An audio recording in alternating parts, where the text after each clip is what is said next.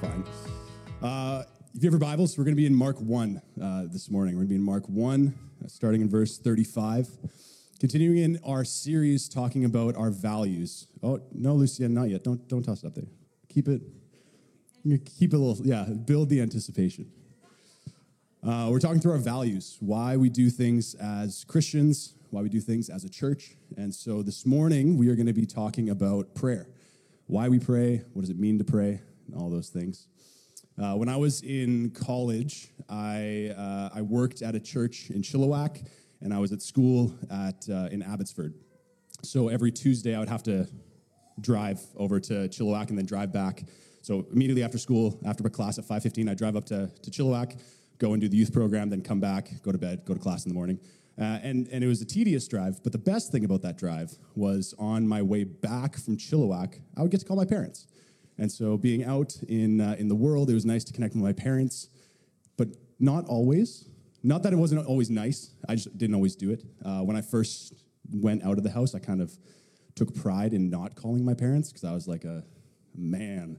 And uh, so I remember I was in a program and I was talking to someone. I was like, I haven't called my mom in four months. She's like, What? why? Call your mom. And so then, so then I started calling my mom and, and, and, you know, started to see the, the benefits of that. One, the benefit being that my parents enjoyed hearing from the son whom they raised and hearing what I was doing and, and hearing all those things, but, but also the benefits of uh, getting encouragement, right? Spending time uh, working through what I was going through or, or, talking through the things that I was either struggling with or, or things that were going on when I was studying the Bible. And, and they were able to speak into that. And I was able to be very free in what I said because I was speaking to people who I knew genuinely cared about me, who loved me deeply and, and had my best interest in mind. And so, why do we pray? What is the point of prayer? Does it work? These are things we're going to be exploring today. And, my conviction is that prayer is the backbone of what we do as a church. It, it is the backbone of what we do as individuals for two reasons. One, it's a link that God has gifted to us where we can openly and freely come to Him, to listen to Him, to be heard from, uh, or, or to be heard by Him and guided through a relationship with Him. Uh, second, it's a command that Jesus gives to bring honor and glory to the Father as we seek to do his purpose here on earth.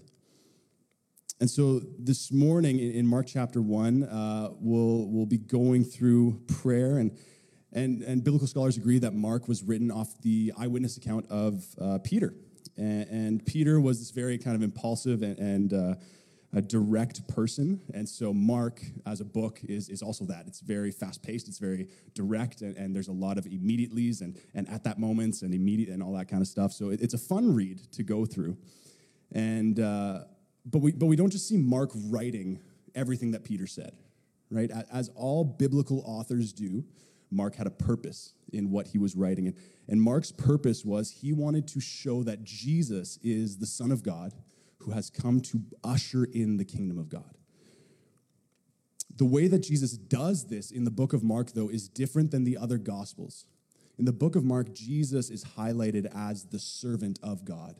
You see Jesus doing a lot in the Gospel of Mark. He, he does miracles and he casts out demons and he eats with, with people, and, and all of this supplements a teaching on the kingdom of God being at hand. So he shows the kingdom of God in power and he teaches the kingdom of God in power, but the highlight very much is in what Jesus does. So, Mark 1, immediately, we, we kind of skip past the birth of Jesus. It's not mentioned in Mark. Uh, and we go right to John the Baptist. Then we get to the baptism of Jesus. Then we get Jesus casting out demons and eating with people and calling people. And it's kind of fast paced continues where there's 11.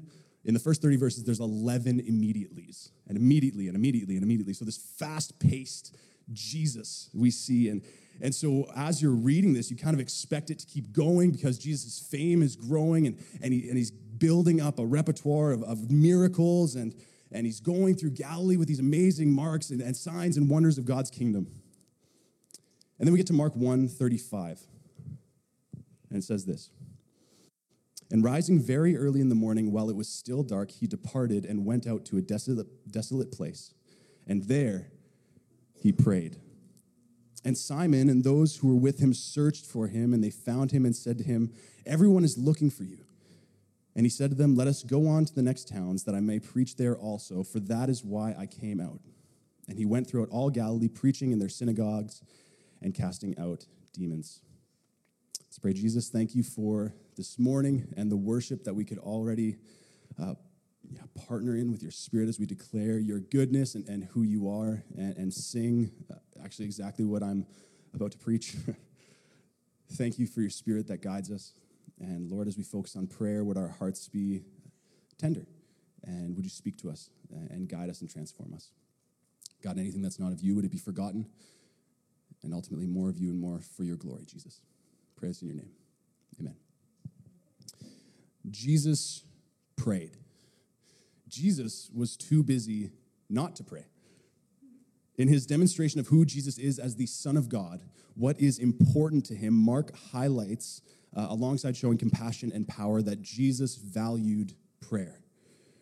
Right? For Peter to remember this and highlight it, for Mark to then take that and write it down, this would have been more than this one time occurrence where Jesus went out and prayed. This would have been a common thing that Peter would have witnessed and that Mark would have heard to highlight it in his book for the purpose of showing that Jesus is the Son of God right? This retreat and, and time spent seeking God in prayer. And there's this helpful idea when you're studying the Bible that if something is repeated, it, it's often worth paying attention to, right? And so the, the idea of prayer or prayers in the Bible, there's 600, over 650 prayers in the Bible. So I Googled. I did not count them myself, just to put it out there. Um, Jesus, though, praying is mentioned in every single one of the Gospels. So Matthew, Mark, Luke, John, Jesus is highlighted as going and praying. Whether it's praying after a miracle is done, whether it's praying before he goes and is crucified, whether it's praying after he calls his disciples, Jesus goes out and he prays. Why? Because prayer is a gift that is given by God to ask for what he has already promised to do. And the strength of our prayer is found not in, in, in the the depth of our faith or in how accurate our prayer is. The strength of our prayer is found in the character of God. When we see prayer throughout Scripture, uh, when we sing about, uh, I've witnessed it and, and I've witnessed your faithfulness, we are calling on the name and character of God right? God Almighty, the God who sees, the great healer, Father, compassionate, faithful, all these character traits of God give power to the prayer of his people because they're praying for God to remain consistent to his character. Do what you have already promised. And, and so, the deeper we know God, the more focused our prayers can be, right? And the more we can pray into his character. Uh, when I was younger, and I'll say younger, this is a story you might hear and think he was five or six. I was 18, maybe 19. I was too old. Um, but I was out, uh, I was visiting my sister in Victoria, and we were in downtown Victoria hanging out, and we got separated. And I grew up in Powell River, and I'm scared of public transit. and uh, and we got separated, and she wasn't answering her phone, and I was frightened. I was scared. And uh, so then, in my brain of, of panic, I, I was walking around and I saw that these paramedics had, had uh, roped off an area because something had happened. And so I went up to one of the paramedics and I was like, hey, have you seen my sister? and he was like, no. and I was like, no, you don't get it. She's a nurse. So, like, you probably know her. her name's Chelsea. Have you seen her? And he was like, please go away. I was like, that's fair. it's understandable. what went wrong with what I was asking or who I was asking? I was, I was operating under a lot of misunderstanding, right? I misunderstood uh, the guy's knowledge of who my sister was because I misunderstood his position. My request was ridiculous in light of who he was and what he could do. My request itself was unnecessary as my sister uh, was actually just in the bathroom. So, similarly, the requests we make of God can feel like we're just throwing things out and, and, and hoping they stick, right? God, do something. God, help me. God, show yourself. And, and these aren't bad prayers, right? Sometimes those are the necessary prayers where there's nothing else we can do. We throw those out. But, but prayer, the strength of our prayers is in the character of God. When, when we are in pain, we call on the God who heals. right? Who cleanses the leper. We pray that he does what he has already done again. We, we need peace. We ask in the name of the Prince of Peace. When we're seeking purpose, we, we ask in the power of the one who created all things, who ordered all things according to his creation to reflect his joy and his glory. Which doesn't mean that our prayer needs to be perfect because in the end, God knows what we need before we speak it. But when we start to highlight who God is, we start to focus on who God is, when, when our knowledge of God becomes deeper and our maturity and, and who we know God to be becomes deeper, then we begin to see what God is doing better. But Jesus is God, so why did he need to pray, right? If prayer is asking God for things, couldn't Jesus have accomplished God's will without prayer? And I think these questions bring us to, to the motivation of prayer. We, we don't know what Jesus prayed in this instant, the, the scripture doesn't say it, but we can draw some conclusions from, from how we've seen Jesus pray uh, throughout the Gospels, uh, whether that's in the upper room or in the garden. He often prays, and mostly prays, to center himself on the will of God and pray to the glory of God through his relationship with the Father prayer at its base level is asking, but it's not asking in this vacuum of, of relationship, right? Going door to door and hoping that, that someone can answer the, the, the call or answer your cause. But praying to the Father is asking for something in the context of deep relationship. Our prayer life is then impacted and driven by the good news of the kingdom of God, that the same closeness that Jesus has with the Father through the union of the Spirit, we also have. Because in the Bible, and as uh, Sam was leading us, he used this uh, sentence a lot, which is "Thank you, Holy Spirit," because we did not talk prior to this. Um, when when people are referred to as followers of Jesus in the Bible, it's not mostly it's, it's not overwhelmingly Christian. It's not even followers of Jesus. They're referred to ones who are in Christ. To be in Christ means that we can have confidence in coming to the Father, knowing that we will not be turned away because we carry with us his righteousness or his right standing. Because when jesus died his the physical curtain in the temple that that symbolically represented a separation between god's holiness and and and the created world was torn from top to bottom so that we have access to the presence of god we carry with us forgiveness because Jesus took on the entirety of rebellion and brokenness once and for all, so that nothing can separate us from God's presence, not, not shame and, and not sin. And we carry with us salvation and new life because Jesus rose in victory, putting all things, even death, under his feet as divine king. All of this we have as a reality because the Spirit that has been placed in us. Right? As believers, you are filled with the Holy Spirit of God as we repent and believe the good news of, of who Jesus is. And so, prayer then is more than an opportunity to get things. Prayer is an invitation into a deeper relationship with the one who created us, who knows us, and then who sends us to the world on mission for his kingdom. Coming out of his prayer time, Jesus seems to have a clear understanding of what he is to do next right? The disciples, they say, everyone's looking for you. Everyone's excited to see you. We should go and, and keep doing what you're doing because we're building up fame. And, and Jesus says, we got to move on. We're going to the next town so that I can continue to preach because that is what I am here to do. When we spend time in the presence of God, praying into the character of God, and pressing into our identity as people in Christ, the natural follow up is having a clearer understanding of the will of God. When Jesus prays, he, he prays that the Father would be glorified in heaven with what he does. And the follow up is guidance by the Holy Spirit to his next opportunity for ministry. It says that Jesus both preached and cast out demons as he went, not for his own glory, but so that people would know God and be restored into a right relationship with him. Okay, but if prayer is to, to know God and to ask him to do what he has promised to do, then what is the point of praying? Right? Does it actually change anything? Uh, and to this, you know, I'd say prayer does not change God, but prayer changes things. God is the same yesterday, today, and forever.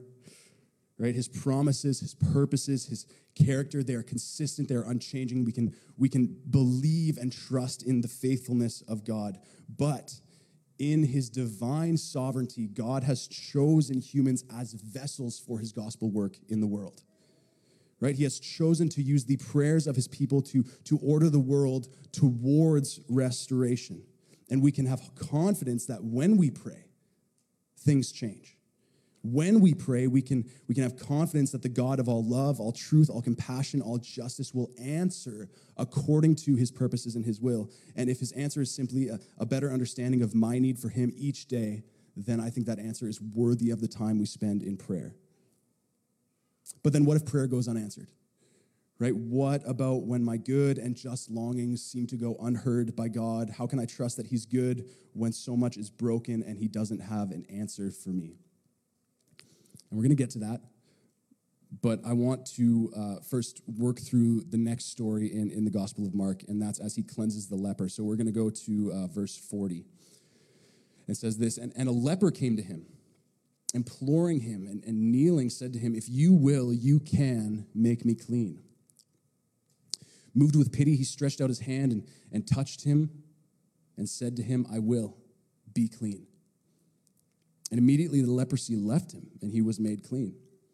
And Jesus sternly charged him and sent him away at once and said to him, See that you say nothing to anyone, but go show yourself to the priests and offer your cleansing, uh, and, and offer for your cleansing what Moses commanded for a proof to them. But he went out and began to talk freely about it and to spread the news so that Jesus could no longer openly enter a town, but was out in a desolate, uh, was out in desolate places and people were coming to him from every quarter. Leprosy uh, is brutal, brutal disease.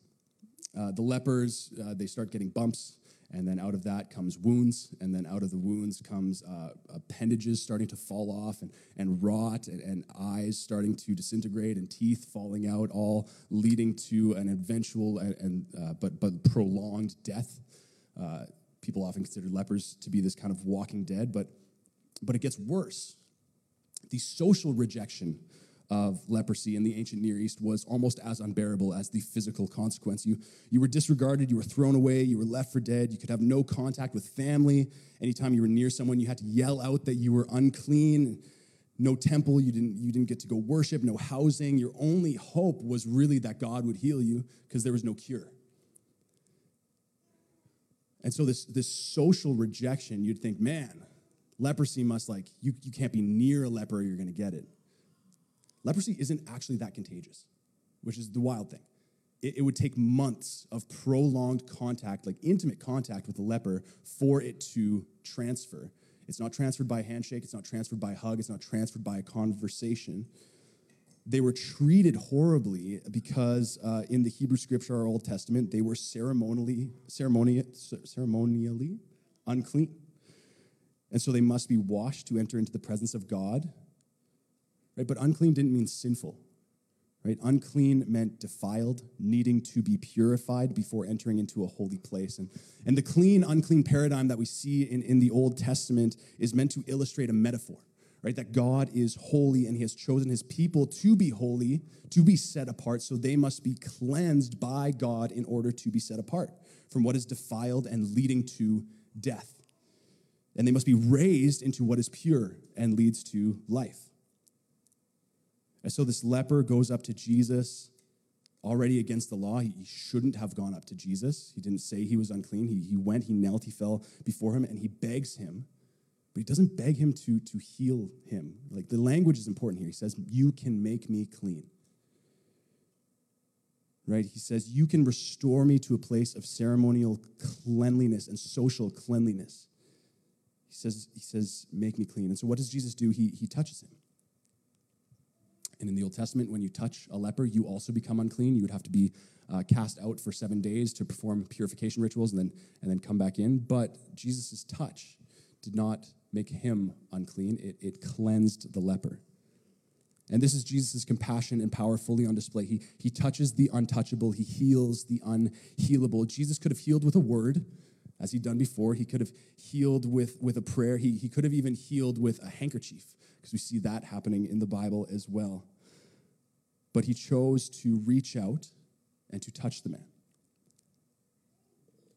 And that shows that there's nothing that will separate Jesus from reaching out to cleanse his people and to be close. Whatever you think you need from God, what you most need from Jesus is cleansing, to be cleansed from sin, to be cleansed from a life that is lived for self, to be brought into a deeper understanding of the new life available to you as you walk in Christ. Right before Christ cleanses us, we are all spiritual lepers, rotting away in selfish ambition insecure ego, deathly pursuit of fame or fortune or affirmation. And the greatest miracle that, that one can experience or hope to witness is a life that is cleansed by Jesus. Through the power of the Holy Spirit, where, where the dominion of sin is destroyed, the gates of hell are trampled, the angels rejoice as another child is brought into the family of God. That is the cleansing of Jesus in our life. But, but it still begs the question but what about getting uh, something that I desire? What, what about getting what I want through prayer? Right? Healings or, or gifts. God does that, doesn't He? And if He does it for others, why doesn't He do it for me? Right? And, and, um, I appreciate what Pastor Sam said about this uh, a few months ago, where he says if someone pretends to have all the answers, they, they might just be lying to you. I don't have all the answers with why God doesn't answer every prayer. But I see in, in our scripture that Jesus' primary focus here was not the miracle. His primary focus was internal transformation. Right? He tells the leper, don't say anything, go and show yourself to the priests. Pay, do the, the, the purity, show yourself cleansed, get reinstated into society, have some dinner with your family, go live a, a new life. And, and what would the response, uh, what should it have been? Well, the man worshiped Jesus as God and, and he obeyed everything that he said and he went and, and, he, and he you know, glorified God. But his response, uh, which is funny, uh, this I did, I was looking through. Uh, when Jesus does miracles, there are different responses, uh, especially in the book of Mark. And, and sometimes it's they, they bowed and they worshiped God, and then other times it's just they went out and spoke. And generally, when they go out and speak, it's not uh, to the glory of God. And, and here we see that. And he goes out, he speaks freely, and uh, his disobedience, even though his heart might have been in the right place, but his disobedience became a hurdle to Jesus' ministry. Because Jesus couldn't enter towns anymore. He had to be out in desolate places. When the miracle becomes the main focus, the ministry became hindered. I know a guy uh, whose leg was miraculously grown a few inches. Uh, he was delivered from chronic pain. Uh, he's an atheist now. Another guy healed from anxiety at a conference, atheist. A girl who was free from addiction got baptized on the spot, atheist. The miracles, scripture, the miracles in our lives, they're never meant to be the focus, but to supplement our understanding of the restorative power of who God is and what he does in our lives and in the world. And so don't hear what I'm not saying. I'm not saying unanswered prayers are a sign that you would be a hurdle to God. I'm not saying that they are unanswered because you lack faith or because God doesn't want your best or your prayer isn't good enough or God is angry with you and holding back. What I'm saying is unanswered prayers are reminders that God's ways are different than ours. And unanswered prayers are invitations to press deeper into relationship with the one who knows you deepest who loves you beyond your wildest imagination. The, the, greatest miracle we can hope for is that our hearts would fall deeper in line with God's so that we can be his hands and feet to the world around us. And more can um, come to understand who God is and the transformation that comes from knowing the gospel. That they can be brought from death to life. That even though circumstance might not change, that they can still experience deep joy, deep peace, deep transformation. And so, this is why we emphasize prayer in church. Right? That's, that's, why we emphasize prayer here in things like uh, prayer meetings on Monday, every Monday meeting to, to pray uh, through an order of praying for the nations and praying for leaders and praying for one another, praying for the church. That's why we do prayer teams and prayer trainings. That's why we have prayer chains. That's why we do individual prayer. That's why we do corporate prayer. That's why we have uh, spiritual recess. And that's why we have prayer on this side, prayer all over the place. Because we want to be brought into a deeper relationship with God, relying on His promises and seeking His will. Our desire is to pray for the nations uh, and pray for the wars that are going on so that there would be a great move of God where we can see and be amazed and bow in worship to the God of peace. We, we pray for healing so that we can express the, the beauty of spiritual healing and how it brings us into a place of wholeness. We, we want to see the, the dead raised so that we can point to the new and eternal life that comes when someone gives their life to Jesus. Right? We supplement our understanding uh, uh, of who God is with, with these miracles and these things that happen, but our focus is what is God doing in us? What is God doing in his people? How is he transforming? And so I'll invite the team up as we finish here. And, so this is why we need to take note of uh, from the actions and the commands of Jesus and make prayer a habit in our lives right? When was the last time that you set aside a specific time to to pray and, and to seek god? Not to be overwhelmed by having to pray for everything but just spending time to seek relationship to to speak and be heard to listen and, and be guided. Um, it's not something that i have done great in the past even. And so i have now set five alarms on my phone or on my watch. So, so at 9, at 12, at 3, at 6, and at 9, I get a little vibration that just says pray. So I set aside two minutes and I'll pray, whether that's with my daughters or with my wife or just alone. It's going to be in the middle of second service, so that will be fun. Um, when when was the last time that you prayed? Right through through uh, a program that we started running here, emotionally healthy spirituality. We learned the the power that comes from solitude and silence, spending time, specific time devoted to seeking God, not through speaking a lot of words to Him, but but through being silent and, and listening. Right, even even five minutes every few hours to remain connected to God throughout our day is to remain connected to the eternal life that He offers. Right, so prayer is the backbone of our church, and it, and it needs to be the backbone of our lives as we seek to live in relationship with our Father. So as you go, spend time considering your habit of prayer and, and how you can make time this week to connect with God, trusting in His goodness and your place before Him. And, and if you're not a believer and you're not in that place of, of praying, my encouragement would be seek God in His character, right? So if, if there's something specific you're looking for, look in the Bible right? See that he's the God of either faithfulness or the God who sees or the God who heals and pray into that character. And, and I believe he'll reveal himself. So let's pray. Jesus, thank you for this morning and for your word that you, you cleanse the leper, that your power uh, is so far beyond what we can even imagine as you seek to uh, bring honor and glory to God the Father. And so help us, Lord, as, as people who are in Christ, to, to trust who we are in you and then to act out of that, trusting that our relationship with you is not hindered by sin or by rebellion, but it is, it is open, it is free, it is, it is uh, intimate. And so we can come to you with our requests, we can come to you with our burdens, we can come to you with our joy. God, for those who, who don't know you, we ask that you would reveal yourself be consistent to your character as one who, who reveals, who heals, and who, who transforms. So, God, we thank you. And yeah, may our worship continue to be honored to you.